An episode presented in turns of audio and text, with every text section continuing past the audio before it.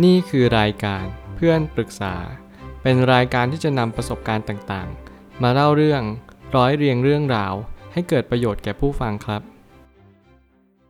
สวัสดีครับผมแอดมินเพจเพื่อนปรึกษาครับ วันนี้ผมอยากจะมาชวนคุยเรื่อง เครียดเรื่องแฟนจนกินไม่ได้นอนไม่หลับทำยังไงดี คือเรื่องราวเนี่ยก็จะมีคนมาปรึกษาผม เมื่อไม่นานมานี้ เรื่องราวมันก็จะประมาณว่าเขาเครียดเรื่องแฟนมาก จนเขากินไม่ได้นอนไม่หลับถึงขั้นอาเจียน แล้วก็ไม่สามารถที่จะใช้ชีวิตตามปกติได้ คือเรื่องราวก็มาจากความเครียดลุมเล้าจากหน้าที่การงานด้วย และประเด็นก็คืออยู่ที่เรื่องแฟนที่เขาปรึกษา แต่ผมก็อยากจะบอกว่าการที่เขาเครียดเรื่องแฟน มันเป็นปัจจัยที่สำคัญมาก ในการที่เราไม่สามารถใช้ชีวิตตามปกติได้ เพราะว่าการเครียดเรื่องแฟนเนี่ยมันเหมือนกับว่าเราไม่สามารถที่ใช้ชีวิตตามปกติ เนื่องจาก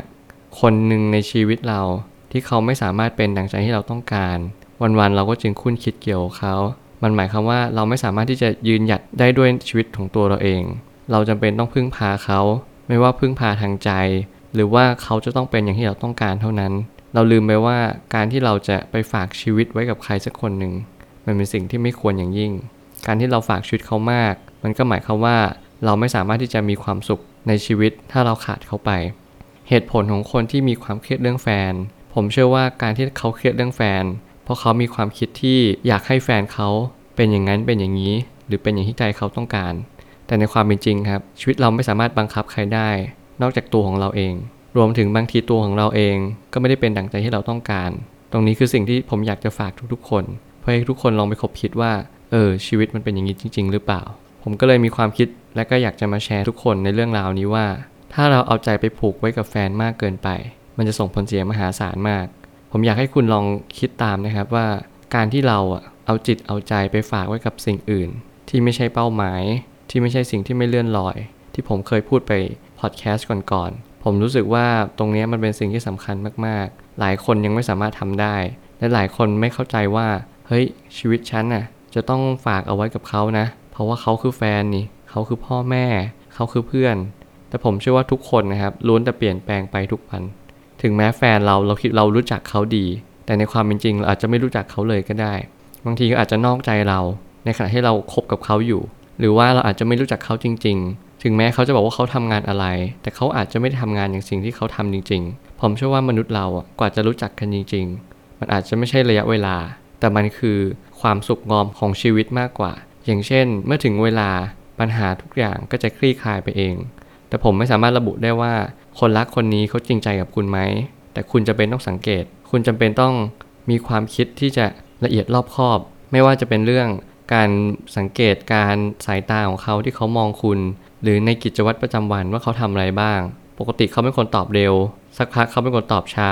เขาพิมพ์ข้อความบางทีมีความหลุดพูดคำบางคำที่เราไม่คุ้นชิน หรือแม้กระทั่ง เขาเป็นคนที่ชอบมีความลับอะไรแปลกๆ อย่างเช่น เขาไม่ยอมบอกเราในเรื่องบางเรื่องที่มันก็เป็นเรื่องปกติ หรือมีคำพูดบางอย่างที่เขาสนับสนุนตัวเองว่า เขาเป็นคนแบบนี้นะ แบบนั้นนะ ซึ่งก็ต้องดูว่าการที่เขาเป็นคนแบบนี้ มันส่งผลกระทบยังไงกับตัวเรา ถ้าเกิดสมมติเขากำลังให้ข้อเสนอกับสิ่งที่ไม่ดีกับเรา เราควรที่จะเลิกหรือปฏิเสธความสัมพันธ์นี้ ให้โดยเร็วที่สุด เพราะว่าไม่อย่างนั้นเราก็จะสูญเสียสุขภาพจิตกันต่อไป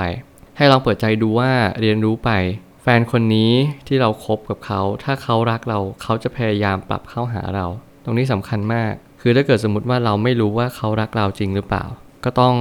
ให้ข้อพิสูจน์กับเขา อย่างเช่น ให้เวลากับเขาในการที่เขาเรียนรู้เราว่าเออเราเป็นคนคิดมากนะ อย่างเช่นเราคิดมาก เมื่อไหร่ก็ตามที่แฟนเราทักไปหาแฟนเก่า ตรงนี้มันก็จะเป็นหลาย ๆ คนที่เขาก็ไม่สามารถจัดการปัญหาได้ ซึ่งผมคิดว่าตรงนี้เราก็ไม่ควรที่จะทักเข้าไปหรอก แต่เราก็ต้องดู mindset แต่ละคนด้วยว่าแฟนเราอะเขามีความคิดยังไงกับแฟนเก่า เขายังรักอยู่ไหม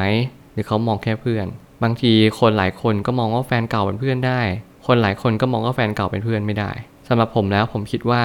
มันขึ้นอยู่กับแต่ละเคสจริง ๆ บางคนฐานไฟเก่ามันก็ร้อนแรง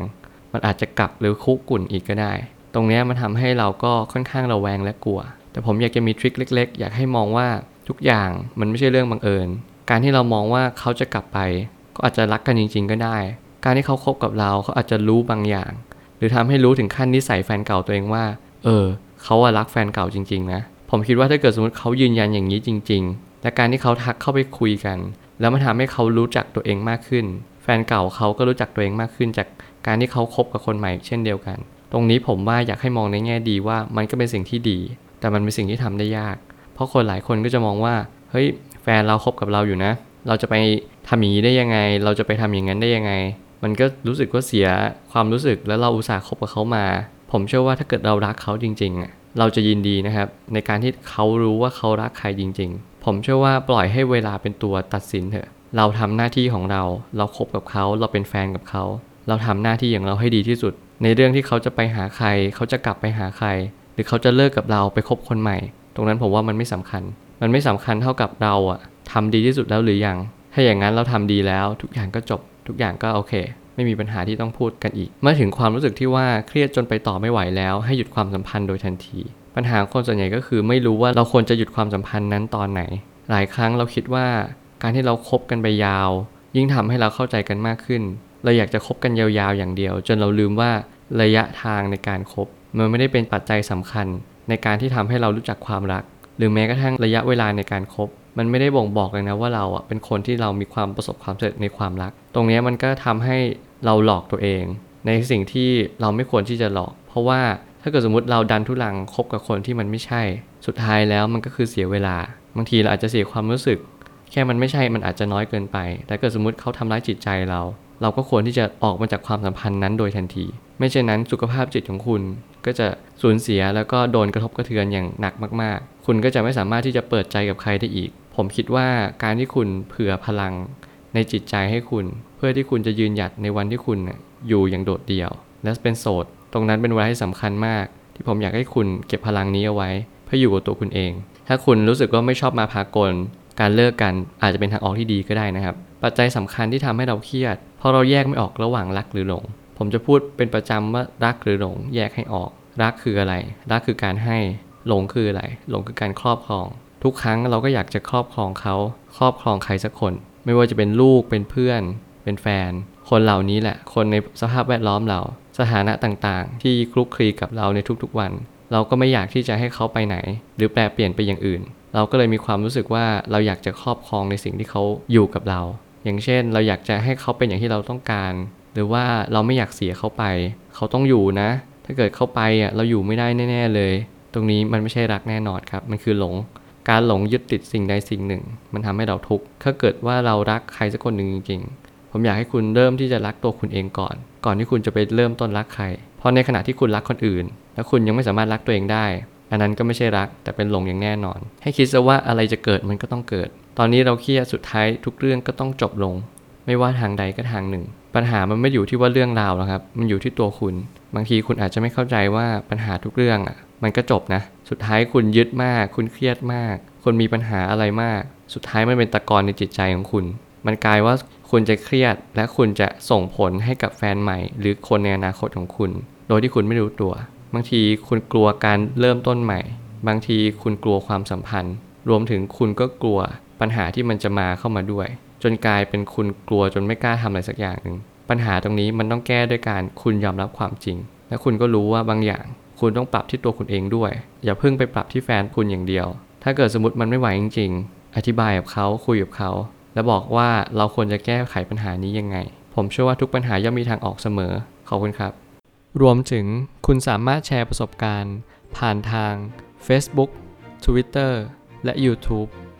และอย่าลืมติด Hashtag เพื่อนปรึกษาหรือ f r ร e n d Talk ด้วยนะครับ